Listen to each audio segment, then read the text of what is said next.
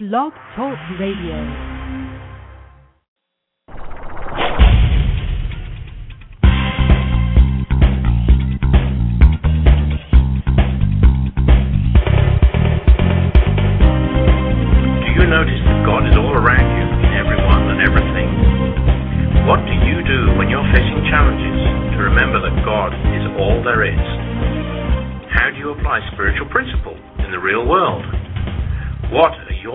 Spiritual practices.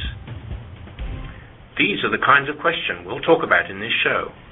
Your hosts, Lesley and Tracy, will share their experiences, but also want to learn from your insights, your questions, and your suggestions. So, don't just listen in. Call us with your comments.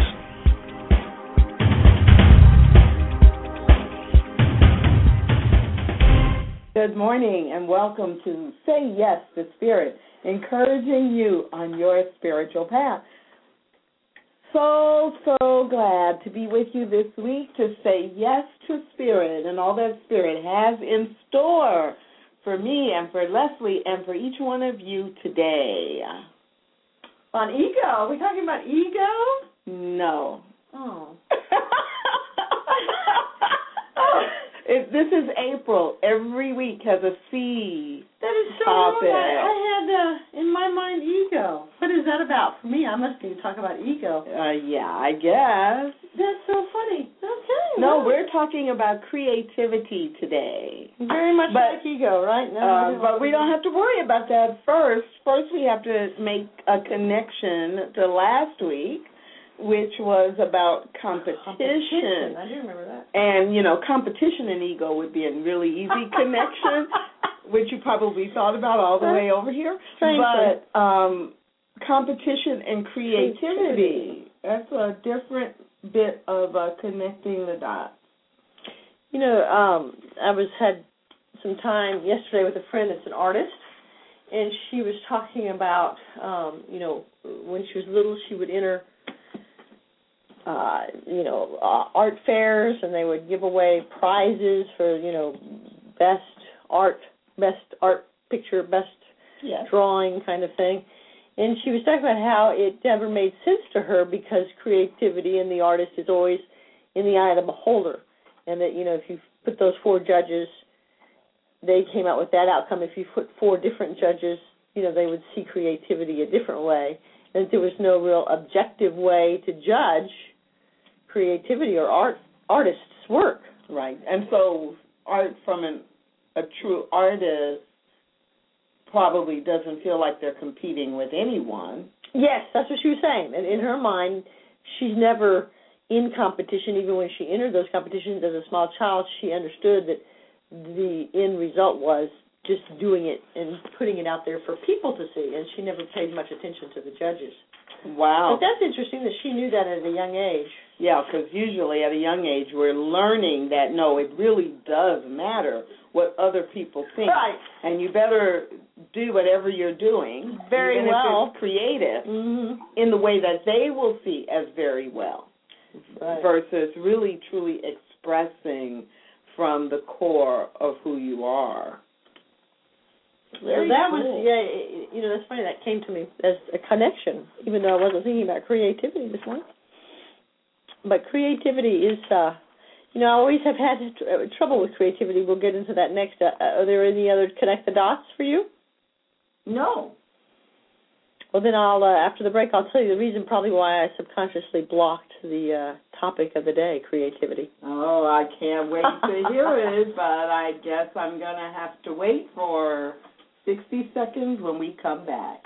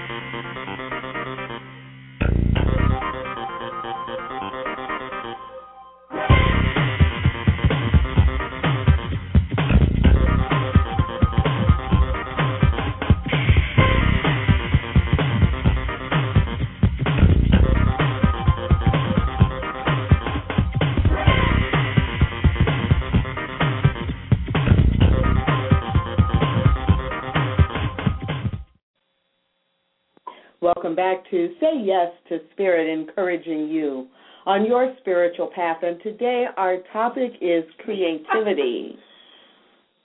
You know, it's interesting when things just happen spontaneously, and then I see the connection, the thread back to why. Yes. It's really, creativity has been something. My mother taught fourth grade, and every year she would do a bulletin board. The first of the year we would go up and we would help Mother put up her bulletin board, and she would create something for the bulletin board the last couple of weeks of summer. And I had a best friend called Suzanne. And Suzanne was very artsy and creative, and Mother would always tell me, go get Suzanne, it's time to start making the bulletin board for this year. And I would always say, well, I want to do the bulletin board, I want to help. She said, well, Lesley, you're not very creative, and you know, Suzanne's really the creative one. This is a true story. And ever since that, I've always had that little tape in the back of my head, Lesley, you're not very creative. Suzanne's the creative one. And I think that's so fascinating, because I think, and that's why I love this radio show, I think we overlook little things like, oh, I just totally blocked that word, I totally blocked that friend, or I lost that letter or that bill. And we think, oh, well, that's just nothing. Right, just an accident. Yeah. And it is an accident, divinely inspired by our unconscious or subconscious thought. Right. And if we stop and notice them, then we have the opportunity to reprogram and say, no, I am creative. So maybe at the end of the hour I'll feel like I can talk about creativity. But so I think it's always interesting to pay attention to those little things we don't usually, we just put aside and say, oh, I'm just forgetful or whatever, but there might be some repetitive pattern there to pay attention to, and certainly for me to totally block the whole topic. Yeah. Yeah, that's pretty interesting. So go ahead and talk about creativity, Tracy, so I can learn a little bit first here, since I'm not creative. Yeah. Well, one of the things that always gets me engaged around the topic of creativity is this connection between being creative and being artistic. And so I love that both of your examples have been this connection with, a friend who is an artist, is creative in that way and really gets it, that it's just self-expression. And then the tape that's been running since you were a child, you're not creative because you don't have artistic ideas for this bulletin board. Right.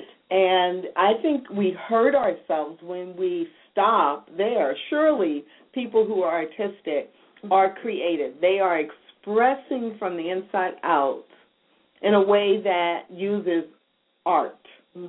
Right. Whether it's visual art, painting, whether it's arts and crafts, things you make with your hands, whether it's music, because they have the gift of a fabulous voice or an amazing range.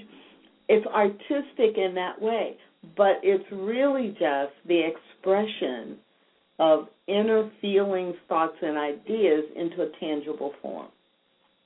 So when I think about creative as simply self-expression, expression of the self, then it's a lot easier to remember that every one of us is creative.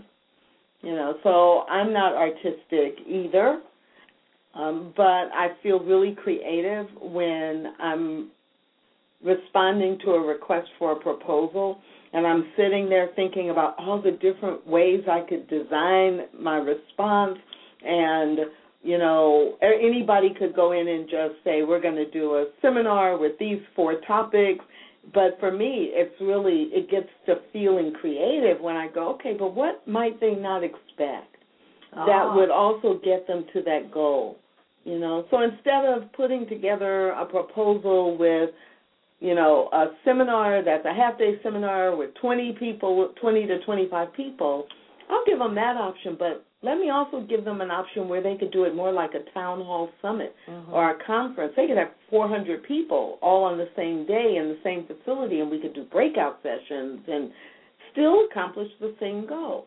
So for me, that gets to be very creative because it's a different way to express a response to the world. And it doesn't have to be even that, that's like business. I was trying to think of an example that's like as far away from art. Sorry, as far away, I think as far the furthest away you could get would be politics. Oh, yeah, true. Uh-huh.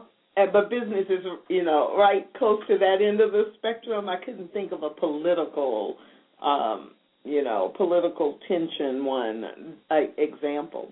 And, you know, just in hearing you talk, when you use the word create, I went into a whole other feeling in my mind. Oh, I co-create every day. I create through my thought. I create through my word. I don't have any of the same attachment to the word create as I do creativity or creative. Mm-hmm. Isn't that interesting? Right. That's very profound, and I'm sure you are not the only one. That's really it's something about the adjective creative. Yeah. You know, yeah. Are you creative? Mm-hmm. That I think does, if we're not in the arts, mm-hmm. Brings up a lot of negative messages, or brings up fear or doubt, all of those things that we, you know, don't like to experience, so we just block them out. And that is so fascinating, because I never think of create as being a part of creativity, but it certainly is. Well, and there's a quote by Paul Goodman that says, all men are creative, but few are artists. And I think that kind of captures what, you know, what we're saying, that we're all creative. And we all can use that creative gene, or, you know, that creative part of who we are as a human being, in ways that serve ourselves and others, mm-hmm. which I think is also one of the reasons why we think of artists as creative, because they create beauty or joy in the world. Or we are just as creative when we're creating things or examples or experiences that are challenging. So I'm thinking about someone I used to date who was very creative. I might also, in less generous moments, label him as a pathological liar. Mm. But those lies were really creative. I mean, you know, it was like he was a genius in a lot of ways, uh-huh. in his work and in his knowledge and what he could take in and all of that.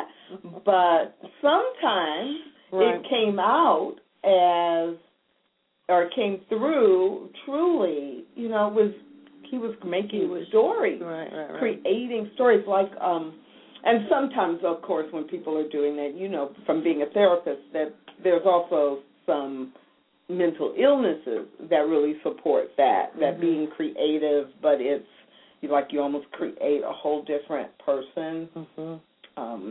And surely there have been movies about mm-hmm. folks who are living in that space. So creativity is happening no matter what we're doing. Yes. We don't live our lives every minute based on rote or based on what someone is telling us to do. We are creative in how we respond mm-hmm. to our circumstances. Yes. And again, I can even use the adjective creating. Yes. I'm comfortable with that. But not creative and not creativity. No. And I just have so much. Like you're on two opposite ends of the spectrum, and so it's going to help me to see that when I'm co-creating my life, as I'm expressing through my thoughts and my words, I am being creative. And you could be creative. You can use creativity to respond to, oh, I like this, and it hasn't even come out yet. Mm. So it's just really good. I hope you're paying attention. So we could be creative. We are using creativity in our response to everyday things that happen. However, when we talk about this a lot, and we talked about it when we did the show on ego a year ago. That's great. Ego mm-hmm. keeps us doing the same thing because it knows what the outcome will be. Right. Safe. even if we don't like the outcome. Mm-hmm. It knows what the outcome will be and how to recover from it or what to expect as a result of it. Mm-hmm. Oh, you're going to do that, and then you're going to be depressed, but that's okay because we've been there before. We know how to deal with that, and, you know, after 2 months, you'll come out of the depression and we'll start all over. Mm-hmm. And so when we are letting the ego drive, we're not being creative. Oh, I believe that. And yeah. Because when we are being creative, yeah. we're choosing what the next course of action will be. Mm-hmm. And so it's when we are being creative, when we are using creativity, that we say, you know, even though I have had that reaction 2,000 times in the past, mm-hmm. I have an idea for a new action mm-hmm. or a new reaction to that stimulus. And it's scary and it's uncomfortable, but I think I'm going to try this. That's creativity. Mm-hmm. Yeah. I don't know for sure how it's going to turn out, but this looks like a good choice. Let's try it. And that is the, and Eddie, I agree that it's not ego when you're being creative. Ego is like you said, a broken record. It's the same old fear. And that is so interesting to look at creativity being creative. So as we're discussing creativity, let's hear what others have to say. We have a caller from area code 804. What's your comment? Hello, ladies. I have unlimited creativity. I've trained my mind to think in those terms, and I'm also a creative, intelligent force, and I am actually creating a whole new form of global economy, a global incentive economy based upon caring and sharing with one another. Love it. Yes, I created a poem many years ago as a motivator in my life, and it really triggers creativity if people just contemplate it and take action upon it. It's only 3 lines long, and it's titled Caring, Sharing. It reads, if you dare to care, then share. If you share, pay heed. God will reward every good deed. It sort of sums up what life should be all about. Oh, read that again. I was going to say, read that slower. Yes, please. Yes, I also would like to say... it is on a blog that was put on the Internet for me. That poem is in the President Ronald Reagan Library, and I dedicated it to my wife, who was an earth angel to me for 35 and a half years. It's also discussed in an interview that can be downloaded from the blog as a weapon against terrorism, and currently I'm using the poem to help the people of Haiti who can't help themselves. So we'll ask you to tell us the blog in a minute, but go back and read It's titled Caring, Sharing, and it reads, if you dare to care, then share. If you share, pay heed. God will reward every good deed. Love it. That's pretty cool. What's your first name, sir? My name is Hugh, and I'm calling from Virginia. Very good, Hugh. And what is your blog that people can look and get more information about the poem and about what you're doing? Yes, if you just Google creativity, the word creativity, 777.com. Again, creativity777.com. That will bring up the blog. And on the blog, there's actually a letter from President Obama to me related to the economy. And that poem, as I say, is in the President Ronald Reagan Library and discussed in the interview, as well as I touch base on the global incentive economy I'm talking about. Isn't that cool that you've taken the idea of creativity and turned it into a bit of a business for yourself and a way to, you know, Internet connects people through that word creativity. Obviously, your mother didn't tell you you weren't creative as a child. Well, my mother was very creative. She was a top fashion model. I think she'll be passing today, unfortunately. Yes, but she's 89, and but she was a top fashion model and knew everybody in her day, and she actually helped my father get started with his manufacturing business. My last name is global recognition in the food service field. So I grew up in an entrepreneurial, creative environment, and I had many bizarre experiences over my lifetime too, and that's what also I want people to understand, that we all have unlimited creativity. It's just a question of understanding that. We don't understand it yet because since birth we're under some kind of an authority.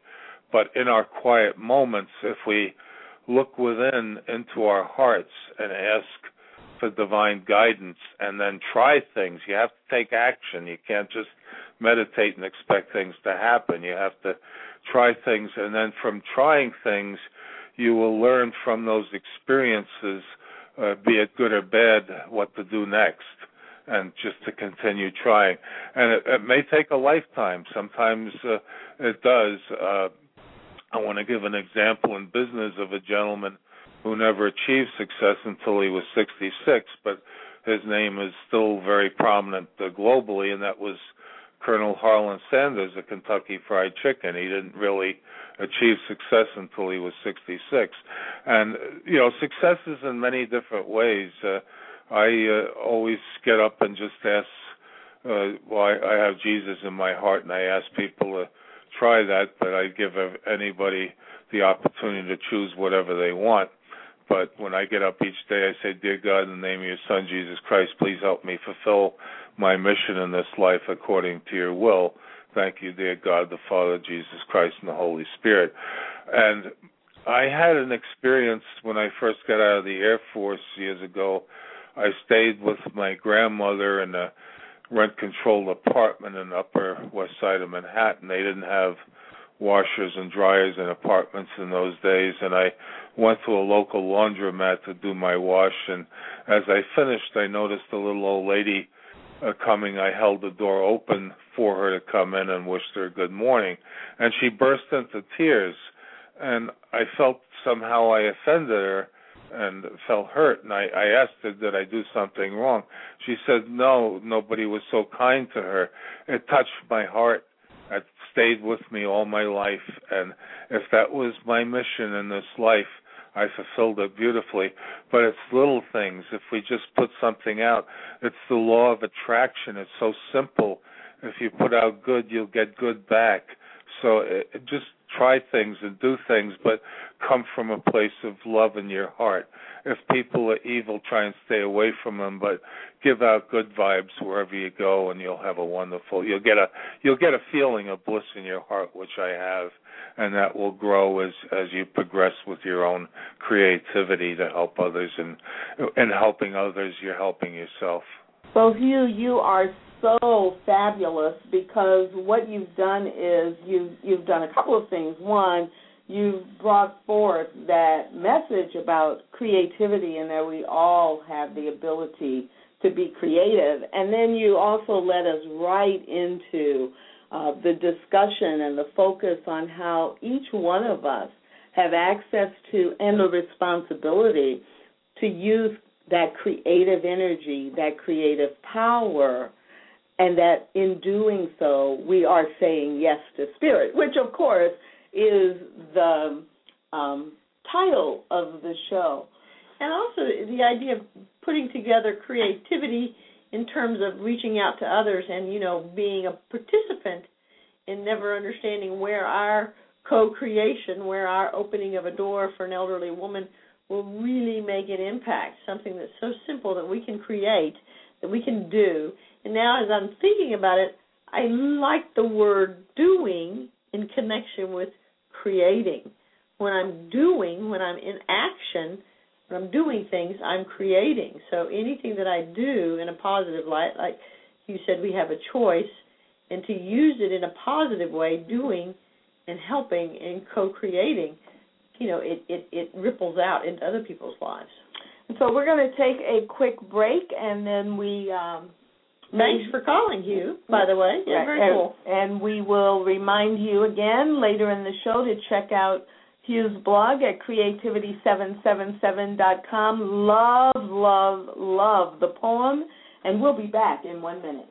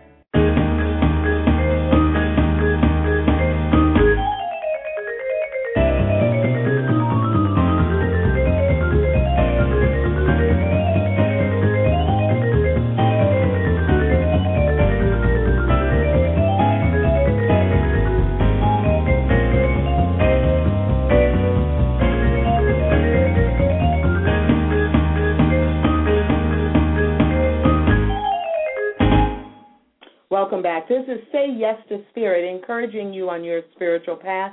And that's exactly what Lesley and I love to do. We also do this show to remind ourselves to consistently and constantly say yes to Spirit and the ways that Spirit wants to show up in our lives.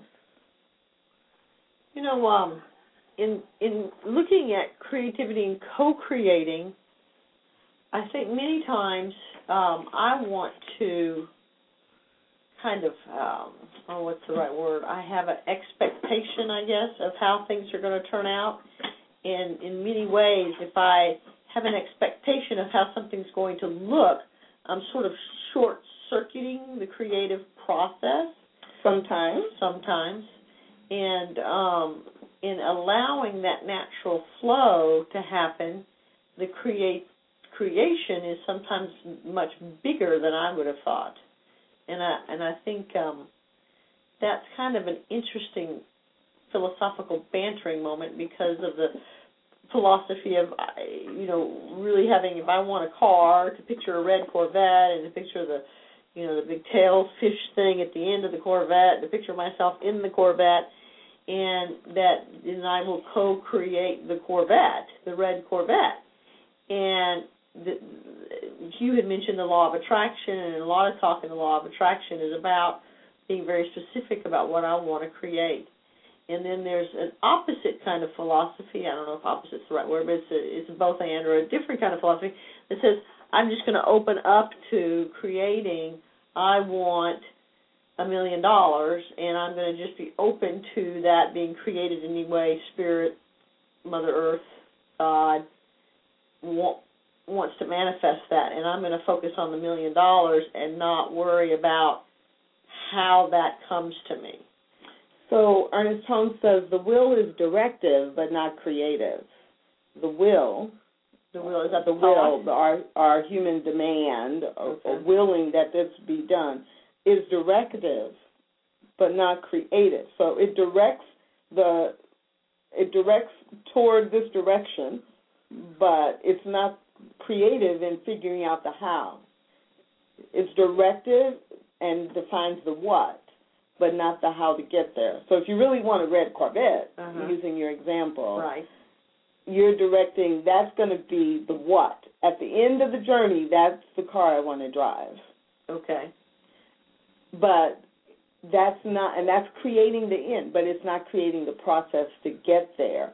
And that is what is, that's what universe, that's what Spirit, you know, that's what that does. And so, well, let me actually read the quote. The will is directive but not creative. Will is the conscious directive power of the intellect and as such has a very important place in the creative order, but in no case is it to be used as though it could force things to happen. So our being creative is saying, this is what I want in the end result, but it's not micromanaging all the steps between here, where I am today, and where I want to be. So within that, then both of those end results could apply. I could be focused on the red Corvette and get the red Corvette and leave it up to Spirit how that is created, and I could get the $1 million and not have to identify the steps to getting that $1 million, right. Just let that be left up to right. It. But and I love what Hugh said, thank you so much, Hugh, for adding this element, but you still have to take action. Right. And so it doesn't mean you manage every part of the process, but you do step in faith along the way with what you can do. So you know, if what we want is a world of kindness, peace, love, joy, and compassion, then what's mine to do is to open the door for an elderly woman who's carrying a load of clothes, right? Because that's a step that I can take to do my contribution. But what I am envisioning is a world where the creative power of compassion and kindness leads everyone into peace. I can't manage all of those steps all along the way, but I can do what I can do.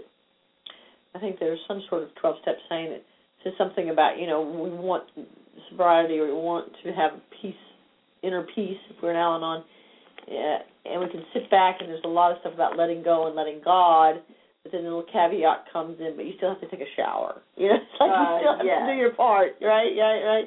So the feet have to do something in order to have the action mean something. You know, I mean, in order to have the outcome means something, there has to be some sort of action. Right, so the traditional African proverb of pray and move your feet. Oh, I was trying to figure it out. And the science of mind iteration of that, of treat and move your feet. But,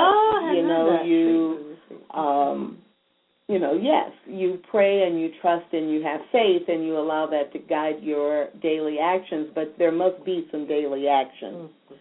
You know, there must be some action taken because as I'm sure other people say this too, but the person who I've heard say it the most is a friend who says, you know, God can only work through people.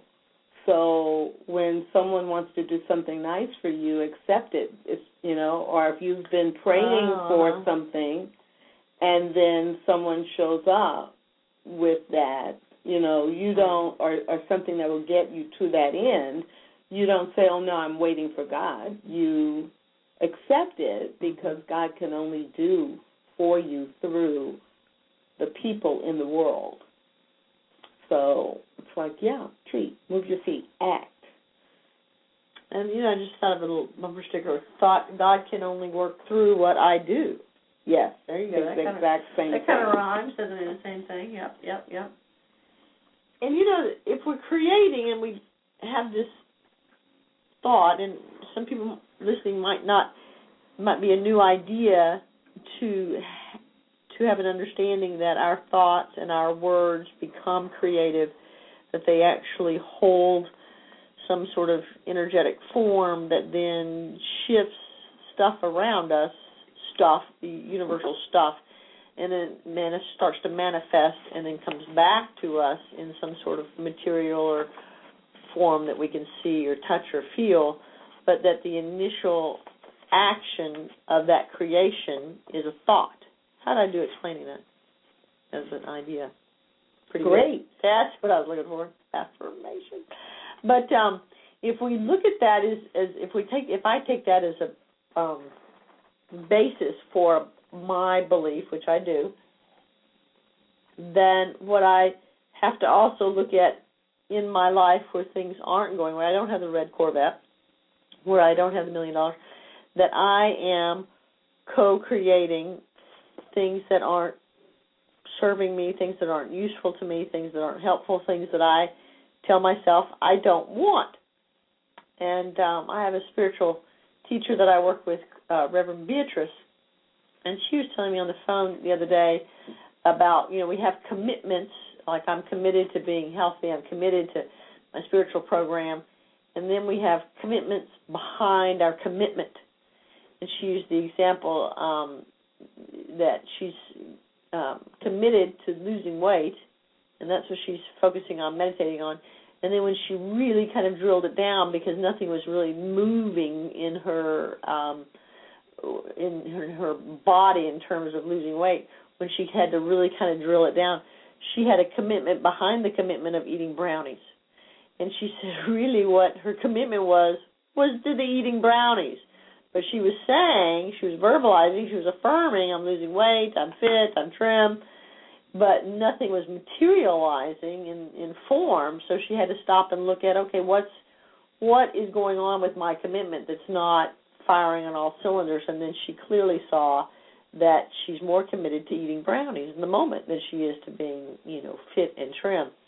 And I think that is an interesting, important thing to do in terms of if I'm not manifesting, if I don't have the material form of what I say I want, to take the time to look beneath the commitment and see what I'm really committed to and what I'm really kind of maybe, not on a daily conscious level, but really on some level. Well, and that just fits so many times before in the show when we've talked about how we say one thing, but our actions show up in a different way, our outcomes show up differently, and it's because we have this subconscious belief driving what we actually receive, or, you know, we have a belief about what we can receive, even if we start doing different things. Mm-hmm. And I absolutely, you know, can point to example after example of how that shows up in my life and in the life of everyone I know. And when we talk about changing behavior, you know, that whole example of, yes, I start affirming something new and I start moving toward it, but I'm still trapped in the old behavior because its roots are so deep and so strong in my body and in my soul that, you know, we don't have an Eckhart Tolle overnight enlightenment about most things most of the time. Right. You know, I am still bitter about that, but go ahead. Yeah, yeah. If it can happen, if it can happen for him, why can't it happen for Lesley? Why not me, Todd? Why not me? Yeah, because you believe that you have to work for things, and you must be accountable. Hard. That's right. And as long as you believe those things, you wouldn't trust. You would not trust an overnight enlightenment. You know, I probably have had one, and I thought, oh, heck, no, this shouldn't be this easy. Exactly. I haven't worked hard enough to earn it yet. Yeah, so of course, that is not going to be your path. I'm not going to create that quite yet. Not yet. And it is interesting, though, when we think about co-creating, to be responsible for the things that we're creating that are going our way, and then to be responsible for the things that we're creating that are not going our way. And I'm a real big believer in that philosophy that you can't kind of have it both ways. We can't say, oh, you know, I get to be responsible for all the green lights in my life. I did that, and then I got all these red lights that somehow, you know, just manifested randomly. Or someone was, some outside force, you know, did this red light was not my creation. I wouldn't create that. Well, at the end of the day, you know, it's always working all the time. What did somebody say? No decision is a decision. Say more. I don't know. Like when you're not making a decision, or when you're making no decision. Yeah, making a decision. Uh-huh. Right. Yeah, absolutely. I have heard that and totally agree with it.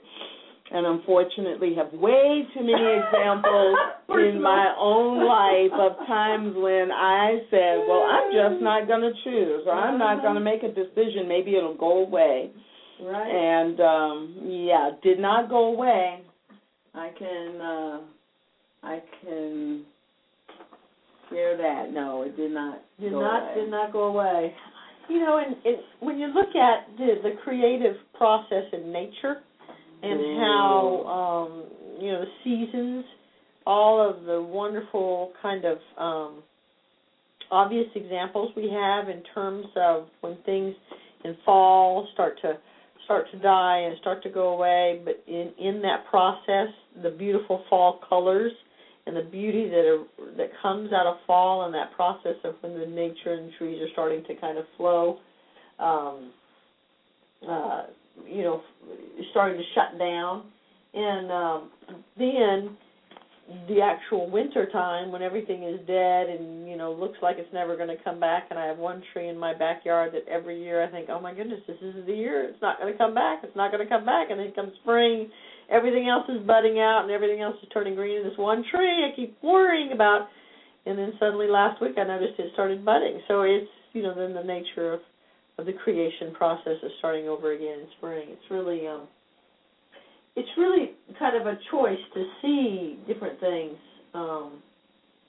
that can remind us if we look for it. And I have a devotion kind of around that as I'm thinking about nature. It's called Purple Buds.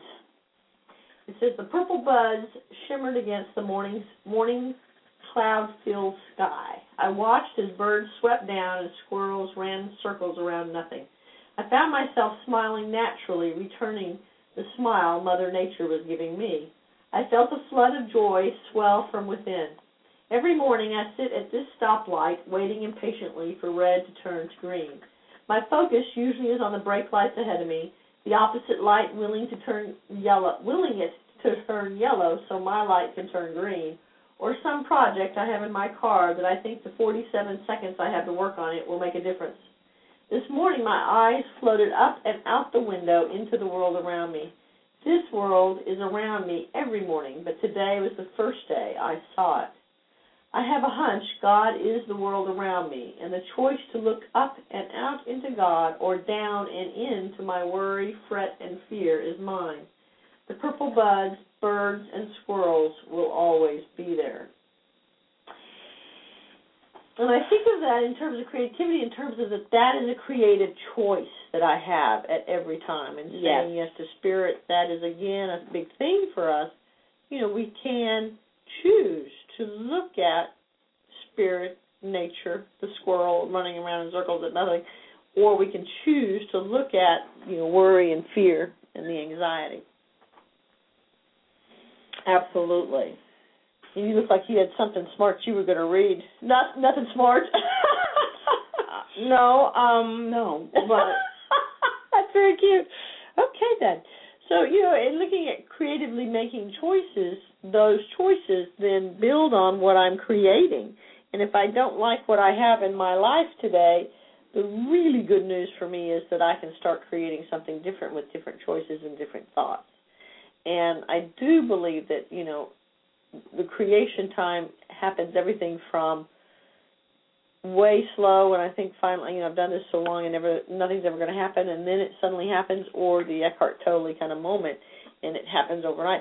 And so I have had not a total transformation, but I've had little things, you know, shift in big ways dramatically quickly, and then things shift, you know, slowly. So I think different things in my experience, shift at different paces. And in the mind of God, there is no big, there is no small. Oh, yeah. Right. There is no long, there is no fast, there is no slow. Mm-hmm. We interpret it that way. Yes.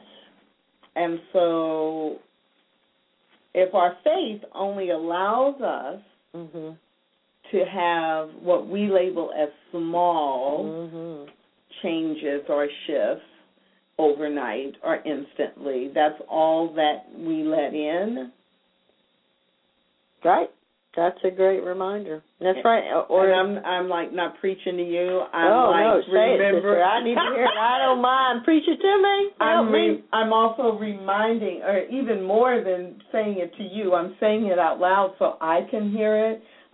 Wednesday night at class, we set intentions at the end of our class to related, you know, to the topic, and the intention that I set was to be intentional for the next 7 days about noticing what I am willing to receive and what I am resisting receiving. Mm-hmm, mm-hmm. And it's the whole thing about receiving, and that just really was for me that, yeah, if I only will allow myself to have that shift, to receive the shift in a small amount or for things that to me seem easy, mm-hmm, mm-hmm. how am I consciously blocking out receiving the big shift or the big growth or the big change that I believe will take a long time? Right. And, you know, in real-time example, we always talk about, you know, what are spiritual practices and how can, you know, we use them to help us. And one of the ones we talk on and off about is community. And you just did an excellent example, Tracy Brown, of stepping in and using my community, people that I have chosen to surround myself with, in helping me step out of my own smallness, my own language that keeps me in a box. And what's wonderful to me about community is the opportunity to step in and to speak truth into each other's lives. Yes. And to not be fearful of speaking it or fearful of receiving it. And I think many times I'll hear people say a self-limiting or a self-deprecating kind of comment, and I will not want to step into that out of fear of, oh, I don't want them to think I'm preaching. You know, I think that's a pretty common thing, or that I'm saying that I'm better than, or I've got this stuff down, and you need to, you know, hurry up and get it. But I do believe that that is such one of the gifts of community, is really being able to share in real time, oh, you know, this is what I heard you say. You know, is that really serving you? Is that what you wanted to say? Or here's an opportunity to look at it a little bit differently. So good job there. Practicing a spiritual, giving it an example of a spiritual practice in live and living radio, live and living color.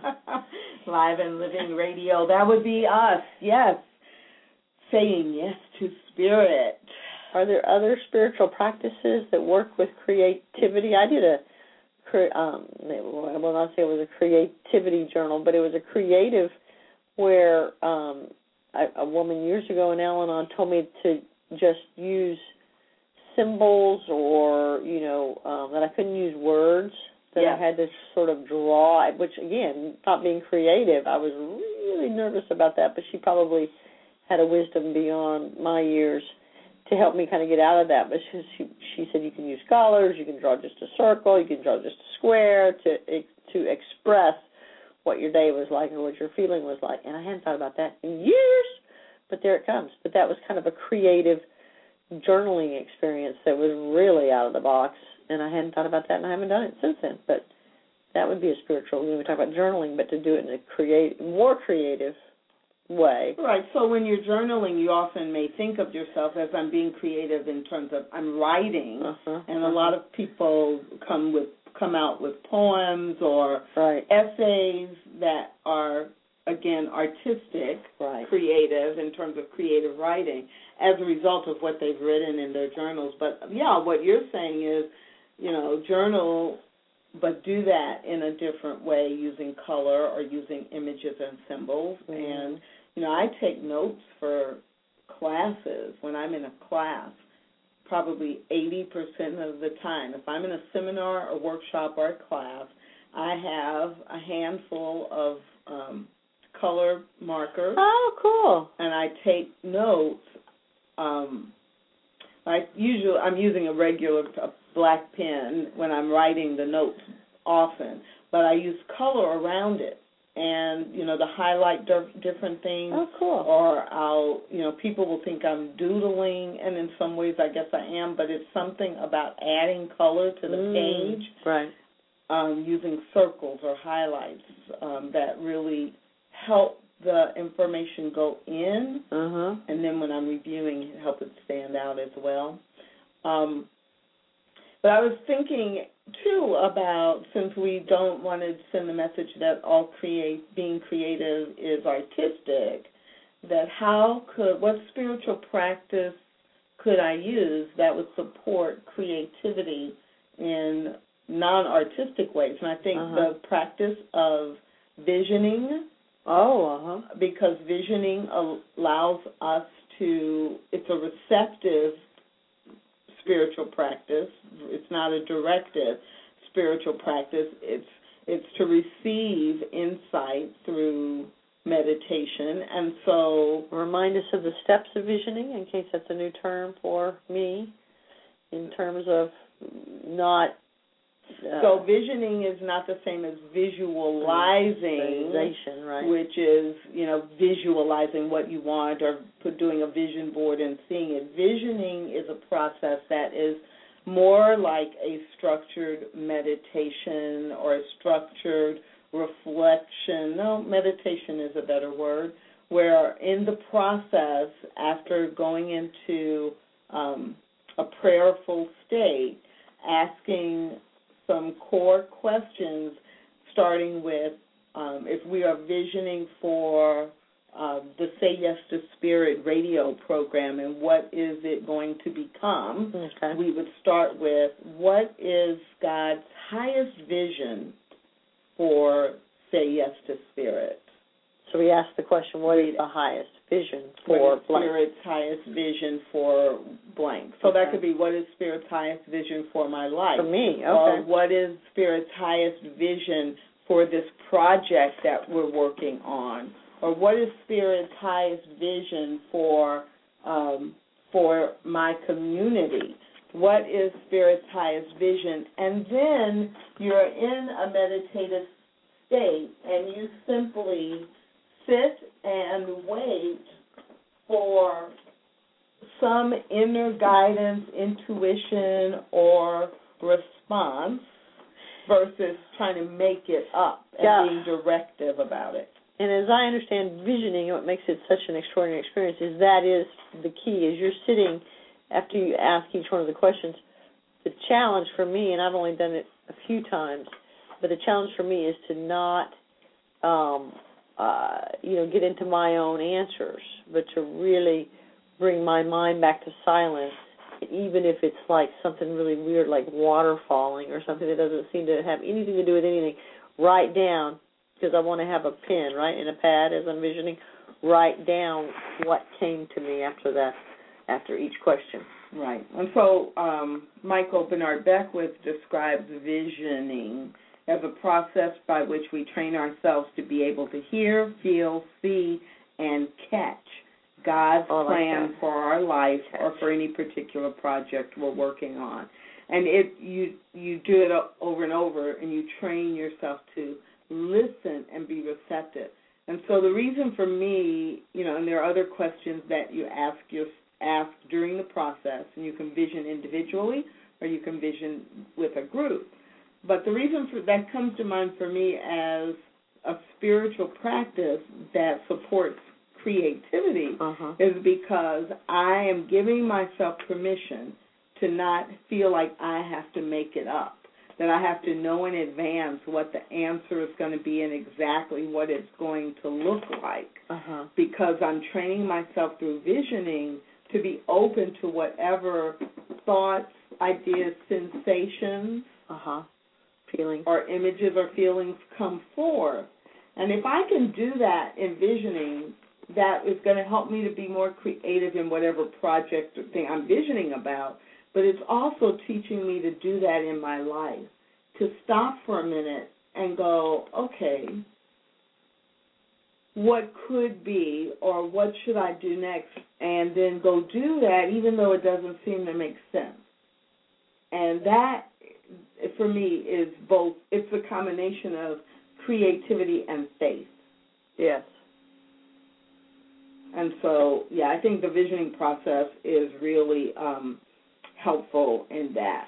And so other spiritual practices. Creating creativity, I've got to start using that word. I want to start using that word. Affirmations is very creative in terms of, coming up with different ones, because I always try to, I am loved, and you have some of these routine ones that we use, but trying to create new ones. And again, Reverend Beatrice was talking to me this week, and she talked about an I am statement, which is a little bit different than an affirmation, to that's like the core creative process is saying I am blank. Yes. And to really drill it down to 2 or 3 or 4 words.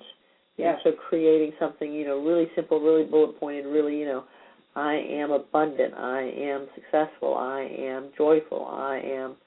That's a creative process. I think in some ways, as I understand it and want to believe it, that generates that energy that we were talking about to start the creative process. Absolutely. That I agree with you 100%. And I mean, that's how we use affirmations, and usually, often with affirmations, we are claiming a specific outcome and a feeling related to it, and it's a longer sentence. When we have an affirmation that is also an I am statement, it's the same thing, and it can be very, very, very powerful. Mm-hmm. And truly, when we are claiming I am blank, and it's not who we have been in the past, we are definitely using the creative process. And in such, we are being creative. We are creative. We are creating the world, our experience in the world, to reflect what we truly believe about ourselves. And now, and I'm going to have people Google it, and I might even stump you with this question, but I was listening to a Wayne Dyer. Did I at least get the name right? Is that the name? Yes. Yay! tape months ago, and he had an om or a tone or something that he said was the original creative sound. Right. You got it? Do you know it? Can you do it? Can you hum a tune? It wasn't an om. Was it om? It is om. Is it om? It goes back to the or it's ah. That's it. It's That's it. It's not om. Thank you. Ah. That's it. And that in every spiritual practice, yes, there is the Yahweh. Ah, God. Right. Yes, that's it. And he did on this tape, oh my goodness, he did minutes, 5, 10, 15 minutes of that sound, and I tell you, I did it with him, and I thought I was high. It really transformed my energetically. It was creative, and it shifted. And, of course, I couldn't do it the next day because that would have been too easy and made everything too nice. Because then you might have had a very, right. Then you might have had a very quick, right, almost overnight enlightenment. Yeah, and I'm too committed to the other. But, and you've got to work. But we are going to have to do a show on work. We are going, because you truly believe everything must require work. It doesn't work. We don't have to work at it. And so you are really creative. You are really good at creating work in order to achieve goals. But I would look up that CD or look up that sound. You're exactly right. See, someday I'll come up with something that Tracy doesn't have the answer to. That's my goal, really. Well, it is definitely not my goal. You are doing really well so far. Every little obscure thing, you've known it. I love. That's it. I love that CD by Wayne Dyer, and it's a really great CD, and I listen to it 2 or 3 times a year. Awesome. That's awesome! Love it! So let's see. Let's start winding down. We only have a minute left in today's show. Wow. So creativity that you did not want to talk about, we can say we made it through an hour. And I can look at it in terms of being creative. I would really, again, I get in ruts of my thinking. I am a rut thinker. And to get outside of the idea of creativity, to think of it as creative, I appreciate that. So I got a lot out of saying yes to spirit. Eric Fromm says that man's main task in life is to give birth to himself. Love it. Man's main task in life is to give birth to himself. And so as we go forth, giving birth to ourselves, being the unique human being that only we can be, we are being creative. Next week, our theme is crisis. Ego? Oh, no. This crisis, and we hope that during the coming week you'll visit us at GodInMyDay.com or ReclaimJoy.com, and please don't forget to go check out creativity777.com. Our caller Hugh shared that with us, and find his fabulous 3-line poem on creativity and action. Until we see you again, say yes to spirit.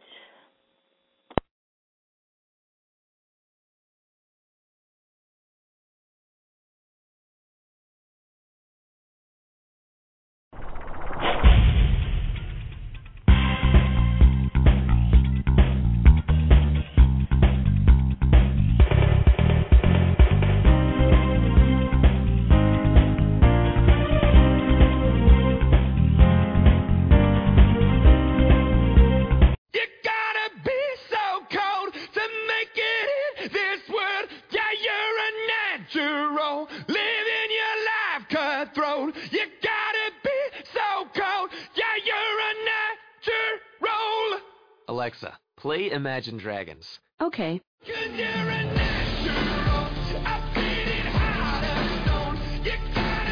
Amazon Music, a voice is all you need. Get access to over 50 million songs. Download the Amazon Music app today.